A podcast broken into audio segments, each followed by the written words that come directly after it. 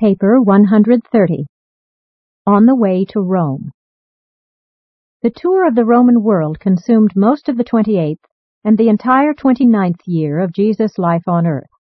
Jesus and the two natives from India, Gonod and his son Ganid, left Jerusalem on a Sunday morning, April 26, AD 22.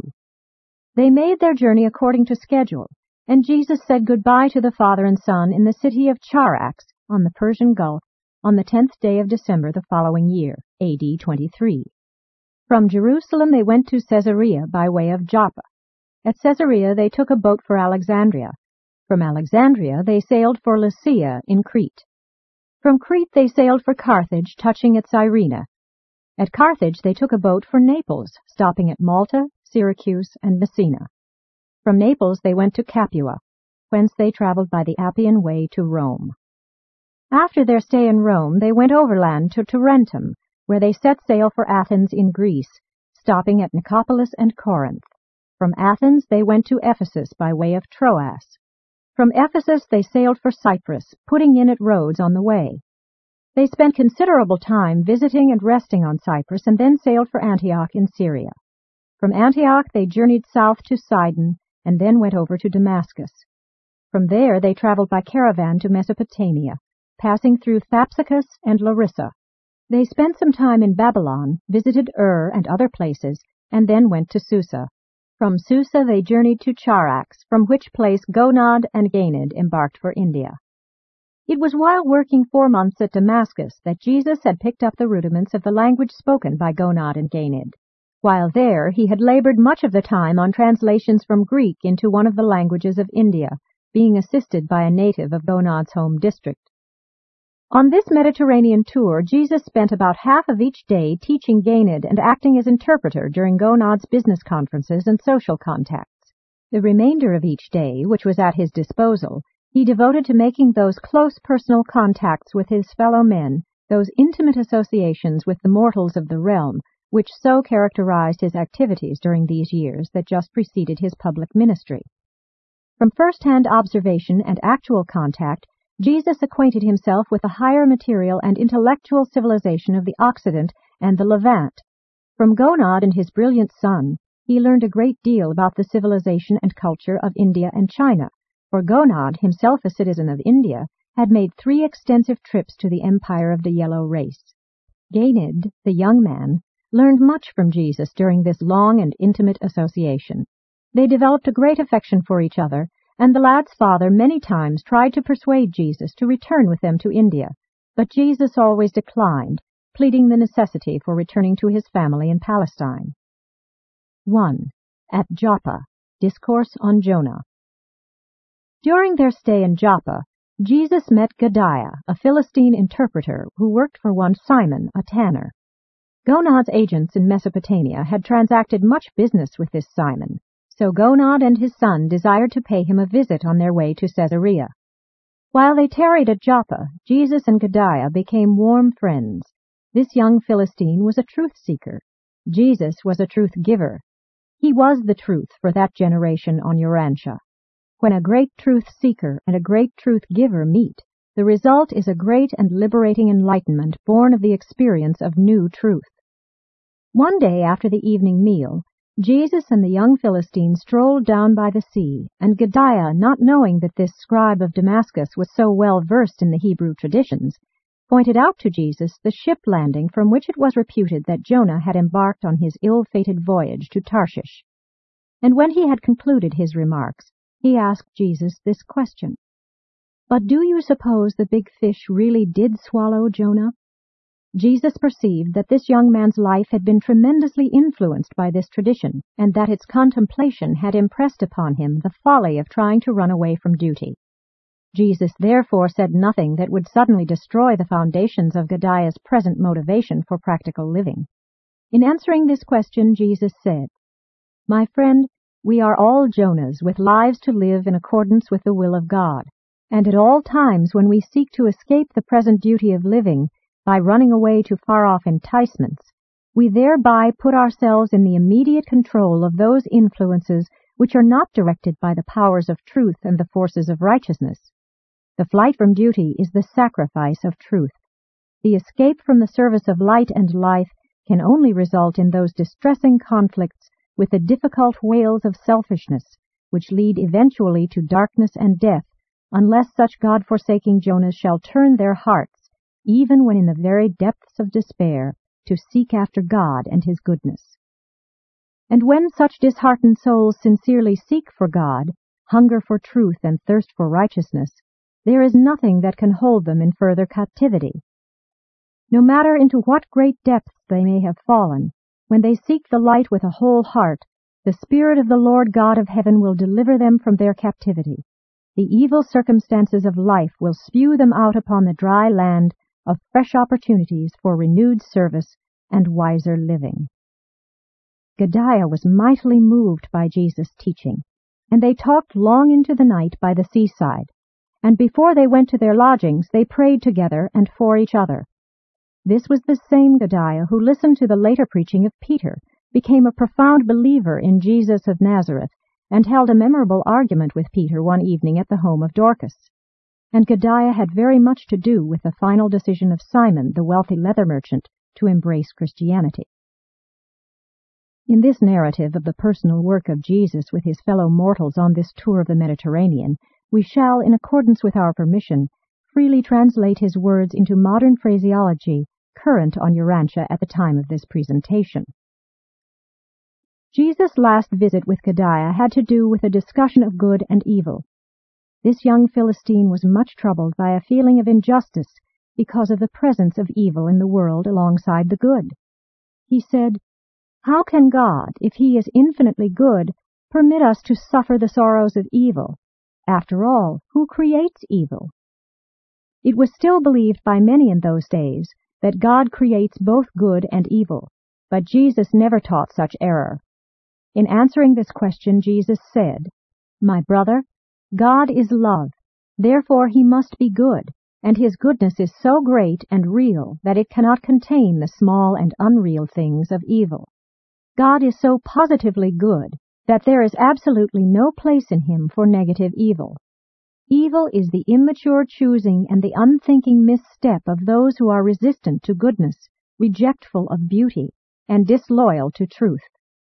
Evil is only the misadaptation of immaturity or the disruptive and distorting influence of ignorance. Evil is the inevitable darkness which follows upon the heels of the unwise rejection of light. Evil is that which is dark and untrue, and which, when consciously embraced and wilfully endorsed, becomes sin. Your Father in heaven, by endowing you with the power to choose between truth and error, created the potential negative of the positive way of light and life. But such errors of evil are really non-existent until such a time as an intelligent creature wills their existence by mischoosing the way of life and then are such evils later exalted into sin by the knowing and deliberate choice of such a wilful and rebellious creature. This is why our Father in heaven permits the good and the evil to go along together until the end of life, just as nature allows the wheat and the tares to grow side by side until the harvest. Gadiah was fully satisfied with Jesus' answer to his question after their subsequent discussion had made clear to his mind the real meaning of these momentous statements. 2. At Caesarea. Jesus and his friends tarried in Caesarea beyond the time expected, because one of the huge steering paddles of the vessel on which they intended to embark was discovered to be in danger of cleaving. The captain decided to remain in port while a new one was being made. There was a shortage of skilled woodworkers for this task, so Jesus volunteered to assist, during the evenings Jesus and his friends strolled about on the beautiful wall which served as a promenade around the port. Ganid greatly enjoyed Jesus' explanation of the water system of the city and the technique whereby the tides were utilized to flush the city's streets and sewers. This youth of India was much impressed with the Temple of Augustus, situated upon an elevation and surmounted by a colossal statue of the Roman Emperor. The second afternoon of their stay, the three of them attended a performance in the enormous amphitheater which could seat 20,000 persons, and that night they went to a Greek play at the theater. These were the first exhibitions of this sort Ganid had ever witnessed, and he asked Jesus many questions about them. On the morning of the third day they paid a formal visit to the governor's palace, for Caesarea was the capital of Palestine and the residence of the Roman procurator. At their inn there also lodged a merchant from Mongolia, and since this Far Easterner talked Greek fairly well, Jesus had several long visits with him. This man was much impressed with Jesus' philosophy of life, and never forgot his words of wisdom regarding the living of the heavenly life while on earth by means of daily submission to the will of the Heavenly Father. This merchant was a Taoist, and he had thereby become a strong believer in the doctrine of a universal deity. When he returned to Mongolia, he began to teach these advanced truths to his neighbors and to his business associates, and as a direct result of such activities, his eldest son decided to become a Taoist priest. This young man exerted a great influence in behalf of advanced truth throughout his lifetime, and was followed by a son and a grandson who likewise were devotedly loyal to the doctrine of the one God, the supreme ruler of heaven.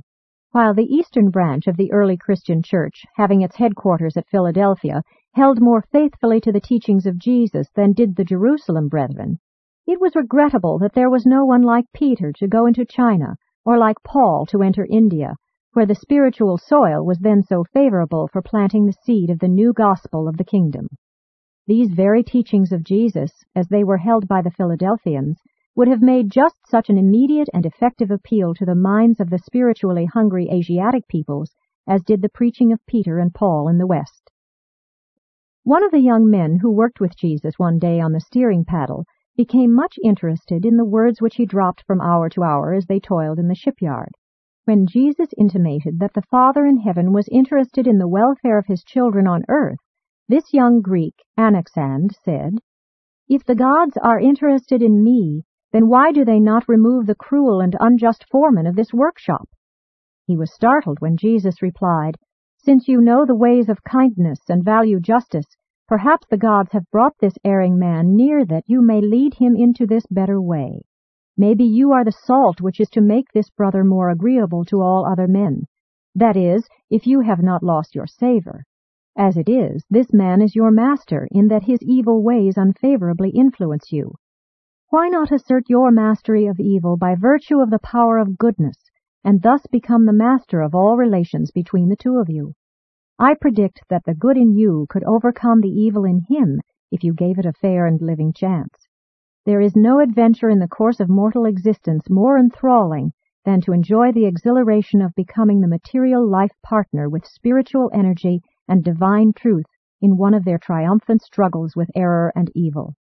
It is a marvelous and transforming experience to become the living channel of spiritual light to the mortal who sits in spiritual darkness. If you are more blessed with truth than is this man, his need should challenge you. Surely you are not the coward who could stand by on the seashore and watch a fellow man who could not swim perish.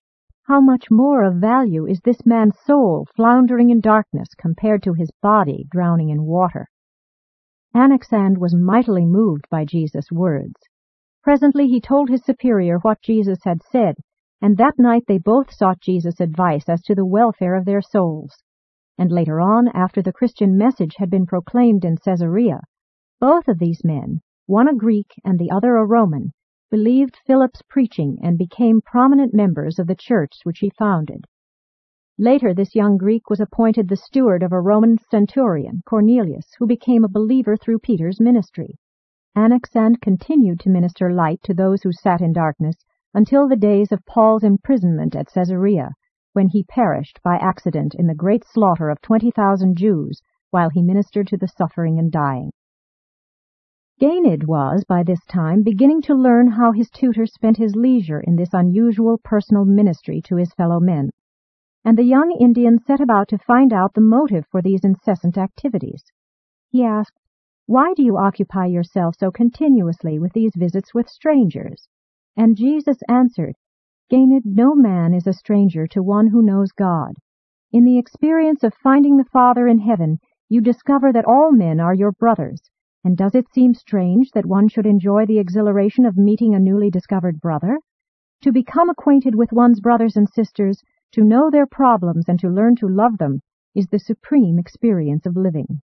This was a conference which lasted well into the night, in the course of which the young man requested Jesus to tell him the difference between the will of God and that human mind act of choosing, which is also called will.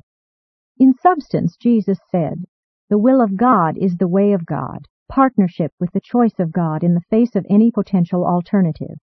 To do the will of God, therefore, is the progressive experience of becoming more and more like God, and God is the source and destiny of all that is good and beautiful and true. The will of man is the way of man, the sum and substance of that which the mortal chooses to be and do. Will is the deliberate choice of a self-conscious being which leads to decision conduct based on intelligent reflection. That afternoon, Jesus and Ganid had both enjoyed playing with a very intelligent shepherd dog, and Ganid wanted to know whether the dog had a soul, whether it had a will, and in response to his questions, Jesus said, The dog has a mind which can know material man, his master, but cannot know God, who is spirit. Therefore, the dog does not possess a spiritual nature and cannot enjoy a spiritual experience. The dog may have a will derived from nature and augmented by training, but such a power of mind is not a spiritual force, neither is it comparable to the human will, inasmuch as it is not reflective. It is not the result of discriminating higher and moral meanings, or choosing spiritual and eternal values. It is the possession of such powers of spiritual discrimination and truth choosing that makes mortal man a moral being, a creature endowed with the attributes of spiritual responsibility and the potential of eternal survival. Jesus went on to explain that it is the absence of such mental powers in the animal which makes it forever impossible for the animal world to develop language in time or to experience anything equivalent to personality survival in eternity. As a result of this day's instruction, Ganid never again entertained belief in the transmigration of the souls of men into the bodies of animals. The next day, Ganid talked all this over with his father, and it was in answer to Gonod's question that Jesus explained that human wills which are fully occupied with passing only upon temporal decisions having to do with the material problems of animal existence are doomed to perish in time. Those who make wholehearted moral decisions and unqualified spiritual choices are thus progressively identified with the indwelling and divine spirit, and thereby are they increasingly transformed into the values of eternal survival unending progression of divine service. It was on this same day that we first heard that momentous truth which, stated in modern terms, would signify Will is that manifestation of the human mind which enables the subjective consciousness to express itself objectively and to experience the phenomenon of aspiring to be godlike. And it is in this same sense that every reflective and spiritually minded human being can become creative. 3. At Alexandria. It had been an eventful visit at Caesarea, and when the boat was ready, Jesus and his two friends departed at noon one day for Alexandria in Egypt.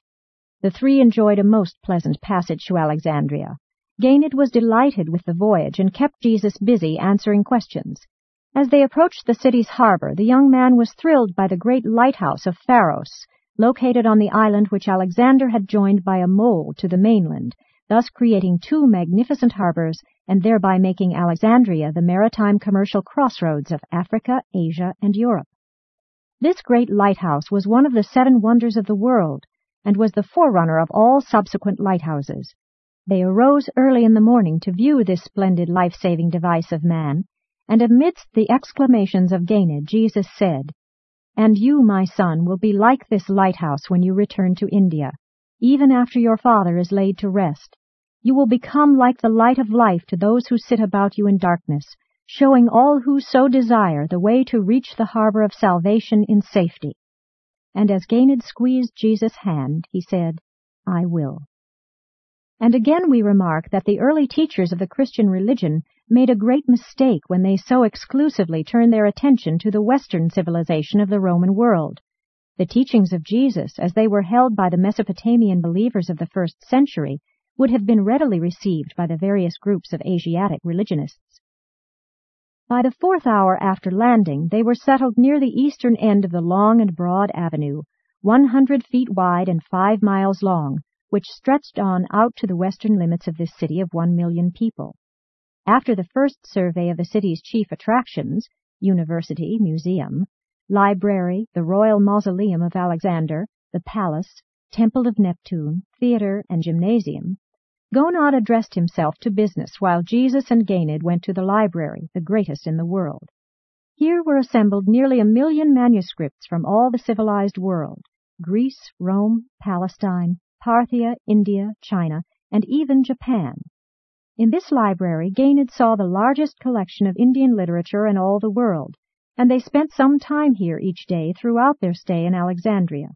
Jesus told Ganid about the translation of the Hebrew Scriptures into Greek at this place, and they discussed again and again all the religions of the world, Jesus endeavoring to point out to this young mind the truth in each, always adding, But Yahweh is the God developed from the revelations of Melchizedek and the covenant of Abraham.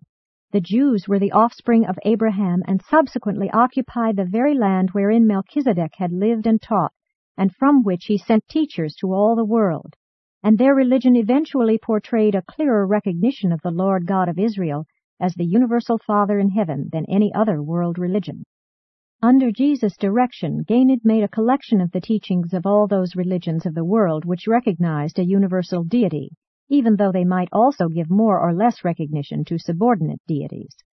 After much discussion, Jesus and Ganid decided that the Romans had no real God in their religion, that their religion was hardly more than emperor worship. The Greeks, they concluded, had a philosophy, but hardly a religion with a personal God. The mystery cults they discarded because of the confusion of their multiplicity, and because their varied concepts of deity seemed to be derived from other and older religions. Although these translations were made at Alexandria, Ganid did not finally arrange these selections and add his own personal conclusions until near the end of their sojourn in Rome. He was much surprised to discover that the best of the authors of the world's sacred literature all more or less clearly recognized the existence of an eternal God and were much in agreement with regard to his character and his relationship with mortal man. Jesus and Ganid spent much time in the museum during their stay in Alexandria. This museum was not a collection of rare objects, but rather a university of fine art, science, and literature. Learned professors here gave daily lectures, and in those times this was the intellectual center of the Occidental world. Day by day Jesus interpreted the lectures to Ganid. One day during the second week, the young man exclaimed, Teacher Joshua, you know more than these professors. You should stand up and tell them the great things you have told me. They are befogged by much thinking. I shall speak to my father and have him arrange it. Jesus smiled, saying, You are an admiring pupil, but these teachers are not minded that you and I should instruct them. The pride of unspiritualized learning is a treacherous thing in human experience. The true teacher maintains his intellectual integrity by ever remaining a learner. Alexandria was the city of the blended culture of the Occident and next to Rome the largest and most magnificent in the world. Here was located the largest Jewish synagogue in the world, the seat of government of the Alexandria Sanhedrin, the seventy ruling elders. Among the many men with whom Gonod transacted business was a certain Jewish banker, Alexander, whose brother Philo was a famous religious philosopher of that time. Philo was engaged in the laudable but exceedingly difficult task of harmonizing Greek philosophy and Hebrew theology. Ganid and Jesus talked much about Philo's teachings and expected to attend some of his lectures, but throughout their stay at Alexandria, this famous Hellenistic Jew lay sick abed. Jesus commended to Ganid much in the Greek philosophy and the Stoic doctrines, but he impressed upon the lad the truth that these systems of belief, like the indefinite teachings of some of his own people, were religions only in the sense that they led men to find God and enjoy a living experience in knowing the eternal. 4. Discourse on Reality The night before they left Alexandria, Ganid and Jesus had a long visit with one of the government professors at the university who lectured on the teachings of Plato. Jesus interpreted for the learned Greek teacher, but injected no teaching of his own in refutation of the Greek philosophy. Gonod was away on business that evening, so after the professor had departed, the teacher and his pupil had a long and heart-to-heart talk about Plato's doctrines. While Jesus gave qualified approval of some of the Greek teachings which had to do with the theory that the material things of the world are shadowy reflections of invisible but more substantial spiritual realities, he sought to lay a more trustworthy foundation for the lad's thinking. So he began a long dissertation concerning the nature of reality in the universe. In substance and in modern phraseology, Jesus said to Ganid, The source of universe reality is the infinite. The material things of finite creation are the time-space repercussions of the paradise pattern and the universal mind of the eternal God. Causation in the physical world, self-consciousness in the intellectual world, and progressing selfhood in the spirit world. These realities, projected on a universal scale, combined in eternal relatedness, and experienced with perfection of quality and divinity of value, constitute the reality of the Supreme. But in an ever-changing universe, the original personality of causation, intelligence, and spirit experience is changeless, absolute.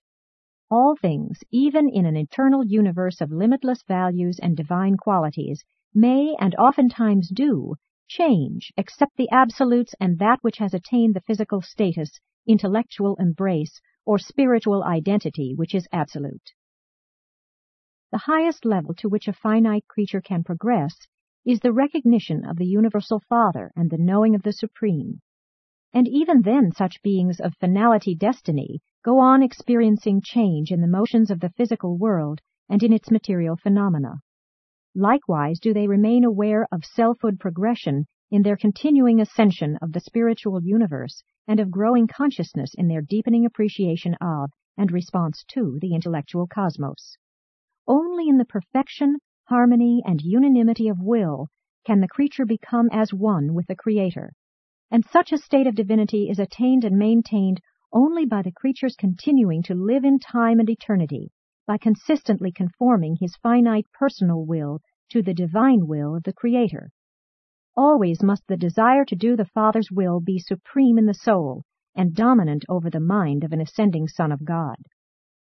A one-eyed person can never hope to visualize depth of perspective.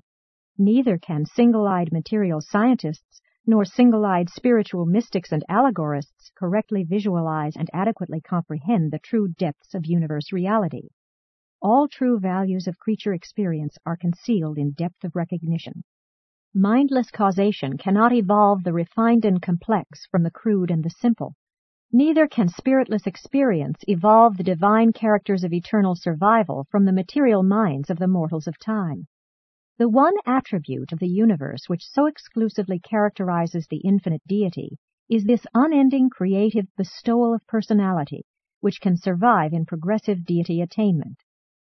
Personality is that cosmic endowment, that phase of universal reality, which can coexist with unlimited change and at the same time retain its identity in the very presence of all such changes and forever afterward. Life is an adaptation of the original cosmic causation to the demands and possibilities of universe situations, and it comes into being by the action of the universal mind and the activation of the spirit spark of the God who is spirit. The meaning of life is its adaptability. The value of life is its progressibility, even to the heights of God consciousness. Misadaptation of self-conscious life to the universe results in cosmic disharmony, Final divergence of personality will from the trend of the universes terminates in intellectual isolation, personality segregation. Loss of the indwelling spirit pilot supervenes in spiritual cessation of existence. Intelligent and progressing life becomes then in and of itself an incontrovertible proof of the existence of a purposeful universe expressing the will of a divine creator. And this life, in the aggregate, struggles toward higher values having for its final goal the universal Father.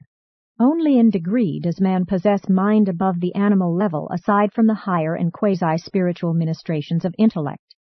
Therefore, animals, not having worship and wisdom, cannot experience superconsciousness, consciousness of consciousness. The animal mind is only conscious of the objective universe. Knowledge is the sphere of the material or fact-discerning mind. Truth is the domain of the spiritually endowed intellect that is conscious of knowing God. Knowledge is demonstrable, truth is experienced.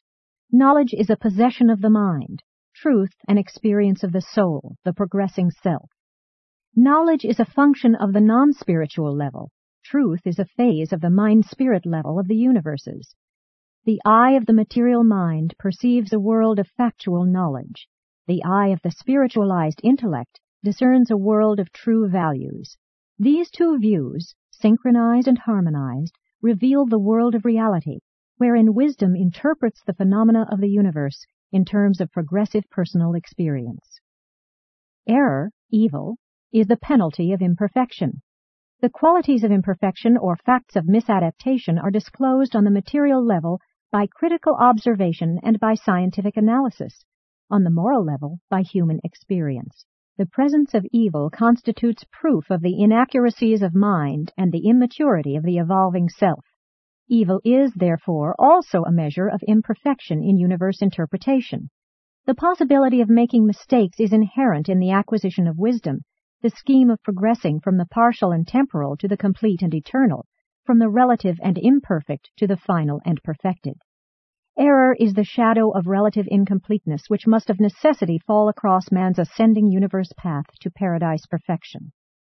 Error, evil, is not an actual universe quality. It is simply the observation of a relativity in the relatedness of the imperfection of the incomplete finite to the ascending levels of the supreme and ultimate. Although Jesus told all this to the lad in language best suited to his comprehension, at the end of the discussion Ganid was heavy of eye and was soon lost in slumber. They rose early the next morning to go aboard the boat bound for Lasea on the island of Crete. But before they embarked, the lad had still further questions to ask about evil, to which Jesus replied. Evil is a relativity concept. It arises out of the observation of the imperfections which appear in the shadow cast by a finite universe of things and beings, as such a cosmos obscures the living light of the universal expression of the eternal realities of the Infinite One. Potential evil is inherent in the necessary incompleteness of the revelation of God as a time-space limited expression of infinity and eternity. The fact of the partial in the presence of the complete constitutes relativity of reality, creates necessity for intellectual choosing, and establishes value levels of spirit recognition and response. The incomplete and finite concept of the infinite which is held by the temporal and limited creature mind is, in and of itself, potential evil but the augmenting error of unjustified deficiency in reasonable spiritual rectification of these originally inherent intellectual disharmonies and spiritual insufficiencies is equivalent to the realization of actual evil. All static, dead concepts are potentially evil. The finite shadow of relative and living truth is continually moving. Static concepts invariably retard science, politics, society, and religion. Static concepts may represent a certain knowledge, but they are deficient in wisdom and devoid of truth. But do not permit the concept of relativity so to mislead you that you fail to recognize the coordination of the universe under the guidance of the cosmic mind, and its stabilized control by the energy and spirit of the Supreme. 5. On the Island of Crete the travelers had but one purpose in going to Crete, and that was to play, to walk about over the island, and to climb the mountains. The Cretans of that time did not enjoy an enviable reputation among the surrounding peoples.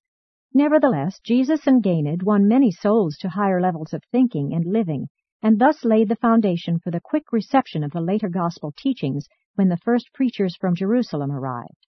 Jesus loved these Cretans, notwithstanding the harsh words which Paul later spoke concerning them when he subsequently sent Titus to the island to reorganize their churches. On the mountainside in Crete, Jesus had his first long talk with Gonod regarding religion. And the father was much impressed, saying, No wonder the boy believes everything you tell him, but I never knew they had such a religion even in Jerusalem, much less in Damascus. It was during the island sojourn that Gonod first proposed to Jesus that he go back to India with them, and Ganid was delighted with the thought that Jesus might consent to such an arrangement. One day when Ganid asked Jesus why he had not devoted himself to the work of a public teacher, he said, My son, everything must await the coming of its time. You are born into the world, but no amount of anxiety and no manifestation of impatience will help you to grow up. You must, in all such matters, wait upon time. Time alone will ripen the green fruit upon the tree. Season follows season, and sundown follows sunrise only with the passing of time. I am now on the way to Rome with you and your father, and that is sufficient for today. My tomorrow is wholly in the hands of my Father in heaven. And then he told Ganid the story of Moses and the forty years of watchful waiting and continued preparation. One thing happened on a visit to Fair Havens which Ganid never forgot. The memory of this episode always caused him to wish he might do something to change the caste system of his native India. A drunken degenerate was attacking a slave girl on the public highway.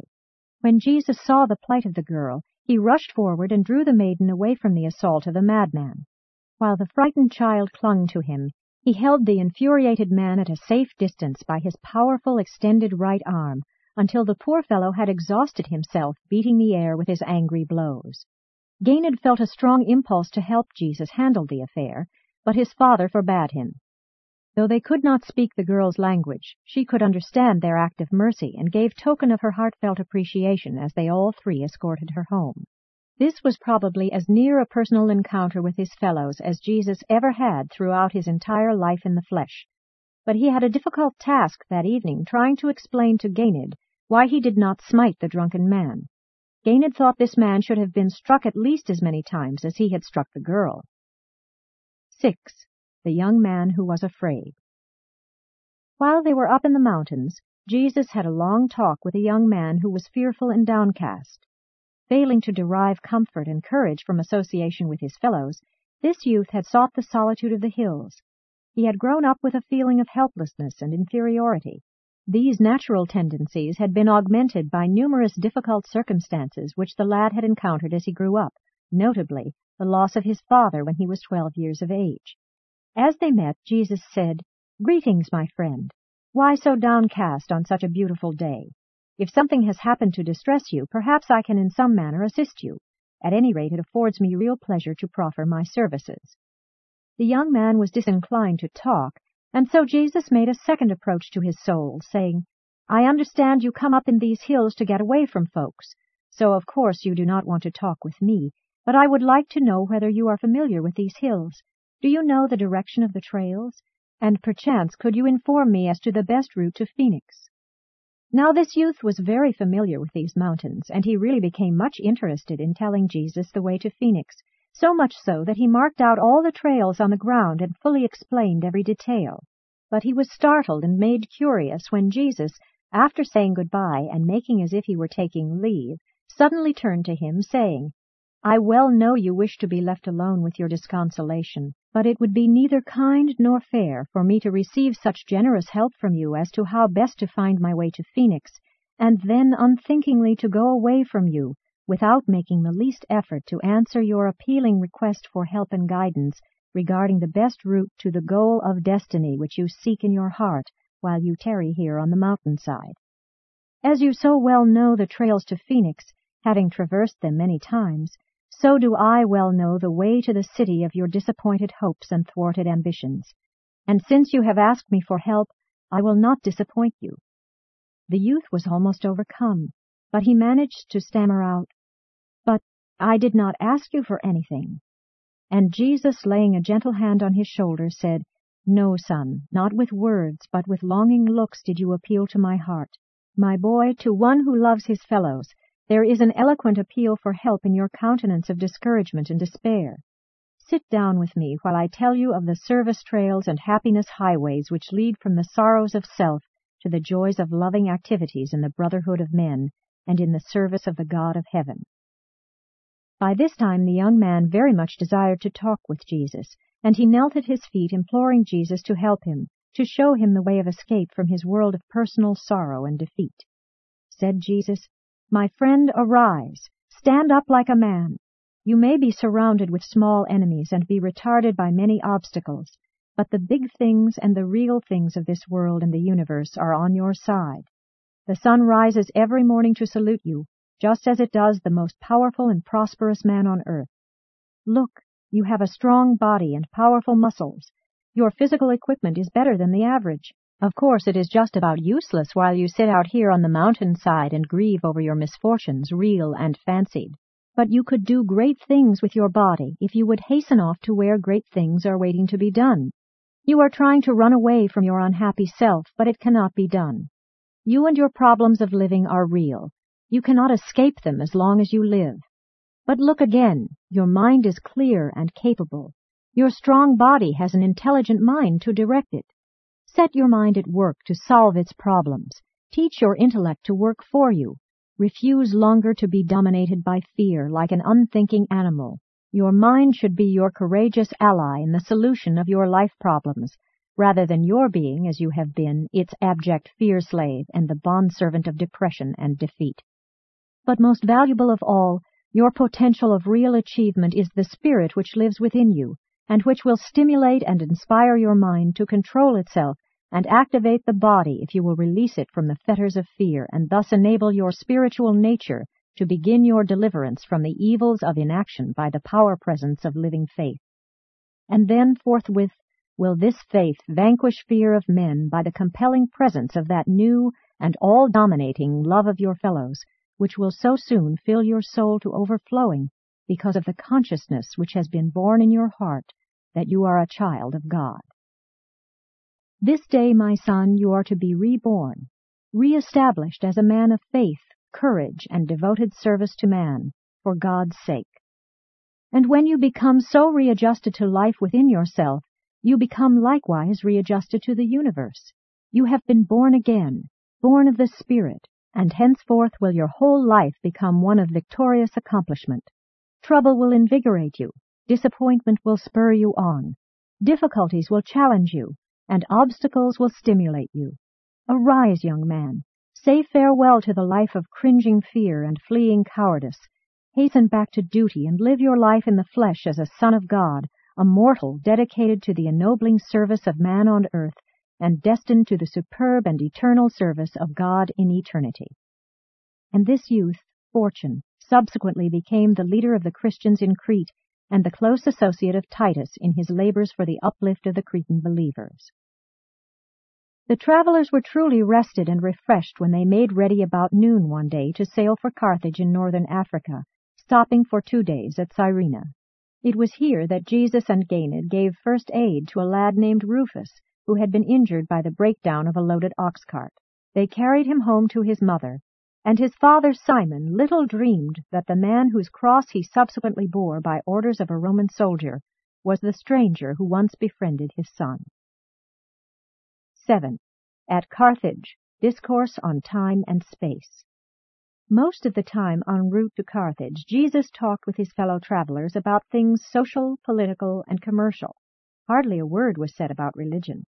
For the first time, Gonod and Ganid discovered that Jesus was a good storyteller, and they kept him busy telling tales about his early life in Galilee. They also learned that he was reared in Galilee and not in either Jerusalem or Damascus. When Ganid inquired what one could do to make friends, having noticed that the majority of persons whom they chanced to meet were attracted to Jesus, his teacher said, Become interested in your fellows. Learn how to love them and watch for the opportunity to do something for them which you are sure they want done. And then he quoted the olden Jewish proverb, A man who would have friends must show himself friendly. At Carthage, Jesus had a long and memorable talk with a Mithraic priest about immortality, about time and eternity. This Persian had been educated at Alexandria, and he really desired to learn from Jesus. Put into the words of today, in substance, Jesus said in answer to his many questions, Time is the stream of flowing temporal events perceived by creature consciousness. Time is a name given to the succession arrangement whereby events are recognized and segregated. The universe of space is a time-related phenomenon as it is viewed from any interior position outside of the fixed abode of paradise. The motion of time is only revealed in relation to something which does not move in space as a time phenomenon. In the universe of universes, paradise and its deities transcend both time and space.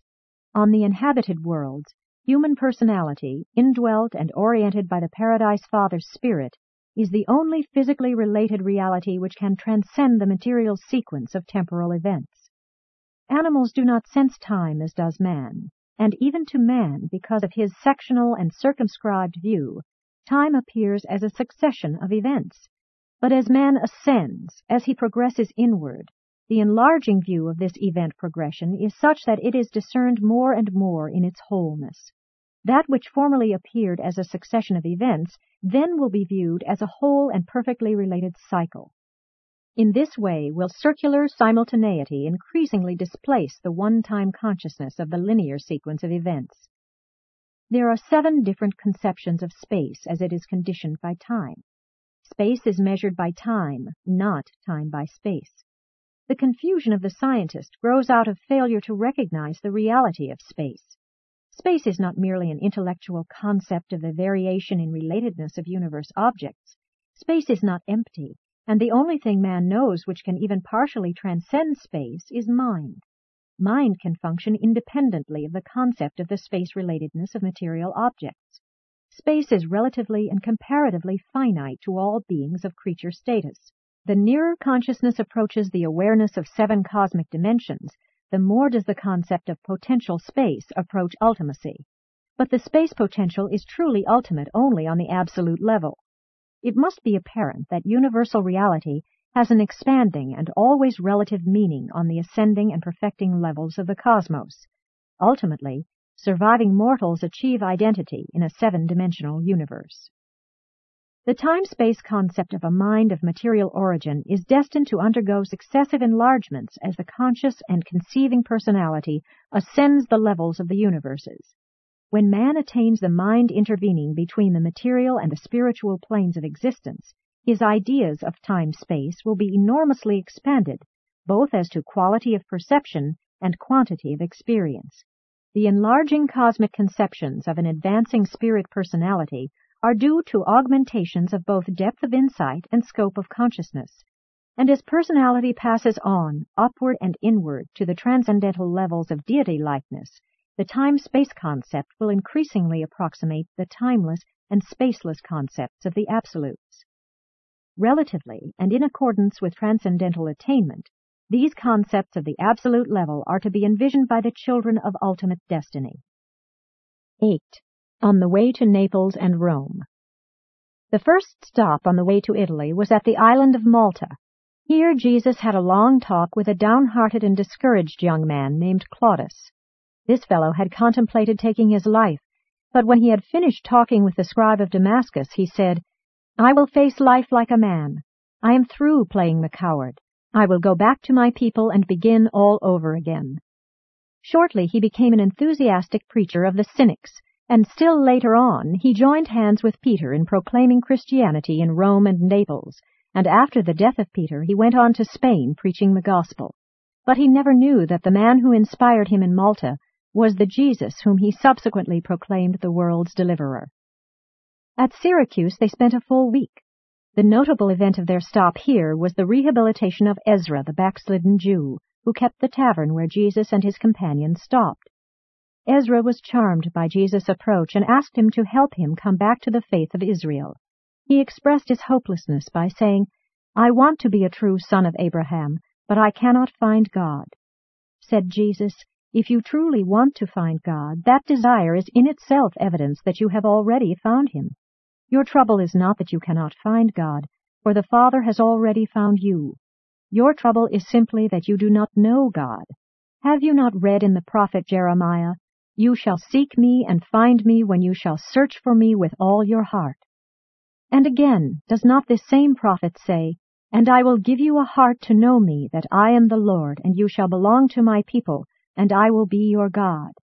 And have you not also read in the Scriptures where it says, He looks down upon men, and if any will say, I have sinned and perverted that which was right, and it profited me not, then will God deliver that man's soul from darkness, and he shall see the light.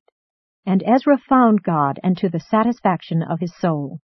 Later, this Jew, in association with a well-to-do Greek proselyte, built the first Christian church in Syracuse. At Messina they stopped for only one day, but that was long enough to change the life of a small boy, a fruit vender, of whom Jesus bought fruit and in turn fed with the bread of life. The lad never forgot the words of Jesus and the kindly look which went with them when, placing his hand on the boy's shoulder, he said, Farewell, my lad, be of good courage as you grow up to manhood, and after you have fed the body, learn how also to feed the soul. And my Father in heaven will be with you and go before you. The lad became a devotee of the Mithraic religion and later on turned to the Christian faith. At last they reached Naples and felt they were not far from their destination, Rome. Gonod had much business to transact in Naples, and aside from the time Jesus was required as interpreter, he and Ganid spent their leisure visiting and exploring the city. Ganid was becoming adept at sighting those who appeared to be in need. They found much poverty in the city and distributed many alms. But Ganid never understood the meaning of Jesus' words when, after he had given a coin to a street beggar, he refused to pause and speak comfortingly to the man. Said Jesus, Why waste words upon one who cannot perceive the meaning of what you say? The Spirit of the Father cannot teach and save one who has no capacity for sonship. What Jesus meant was that the man was not of normal mind, that he lacked the ability to respond to spirit leading. There was no outstanding experience in Naples. Jesus and the young man thoroughly canvassed the city and spread good cheer with many smiles upon hundreds of men, women, and children. From here they went by way of Capua to Rome, making a stop of three days at Capua. By the Appian Way they journeyed on beside their pack animals toward Rome, all three being anxious to see this mistress of empire and the greatest city in all the world.